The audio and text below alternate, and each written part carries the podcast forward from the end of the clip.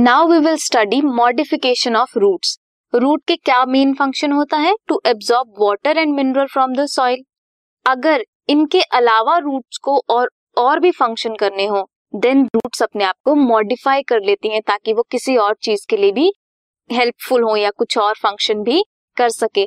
For example root storage भी कर सकती है सपोर्ट भी प्रोवाइड कर सकती है। सो so, इन सब के लिए रूट्स को मॉडिफाई होना ज़रूरी होता है वो अपने आप को मॉडिफाई कर लेती हैं।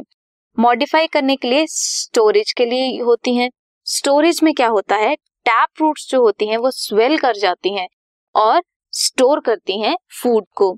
It is seen in case of carrots and turnips you can see carrot और टर्निप जो होती हैं वो स्वोलन पार्ट होता है। ग्राउंड के बिलो ग्रो करती है और अंडर द ग्राउंड ग्रो करती हैं। वो क्या करती हैं? स्टोर करती हैं फ़ूड को। Next is prop root in case of banyan plants aerial part से कुछ ब्रांचेस ग्रो करती हैं। एरियल पार्ट से जो ग्रो करता है टूवर्ड्स द ग्रेविटी या टूवर्ड्स द सॉइल वो होती हैं प्रॉप रूट्स ये क्या प्रोवाइड करती हैं? ये हैंगिंग स्ट्रक्चर है जो सपोर्ट प्रोवाइड करती हैं प्लांट को। एग्ज़ाम्पल है banyan tree next are the stilt roots stilt roots क्या होती हैं? ये भी सपोर्टिंग रूट्स होती हैं, ये भी सपोर्ट प्रोवाइड करती हैं। ये निकलती हैं from the lower node of stem stem की जो लोअर नोड है, वहाँ से ये रूट्स ग्रो करती हैं। ये भी सपोर्ट प्रोवाइड करती हैं। ये मेज और शुगर केन में होती हैं। Next is pneumatophores swampy areas में क्या होता है?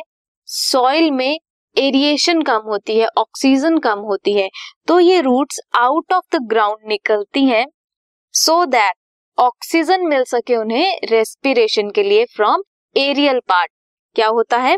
रूट्स ऑफ़ दीज प्लांट जो स्वैम्पी एरियाज़ की रूट्स होती हैं, वो अंडरग्राउंड से एरियल पार्ट की तरफ़ ग्रो करती हैं और वहाँ से ऑक्सीजन लेती हैं, जिसकी वजह से वो रेस्पिरेशन कर सके। ये होती हैं राइजोफोरा और मैनग्रूव्स में। This podcast is brought you by Hubhopper शिक्षा अभियान अगर आपको ये पॉडकास्ट पसंद आया तो प्लीज़ लाइक शेयर और सब्सक्राइब करें। और वीडियो क्लासेस के लिए शिक्षा अभियान के यूट्यूब चैनल पर जाएँ।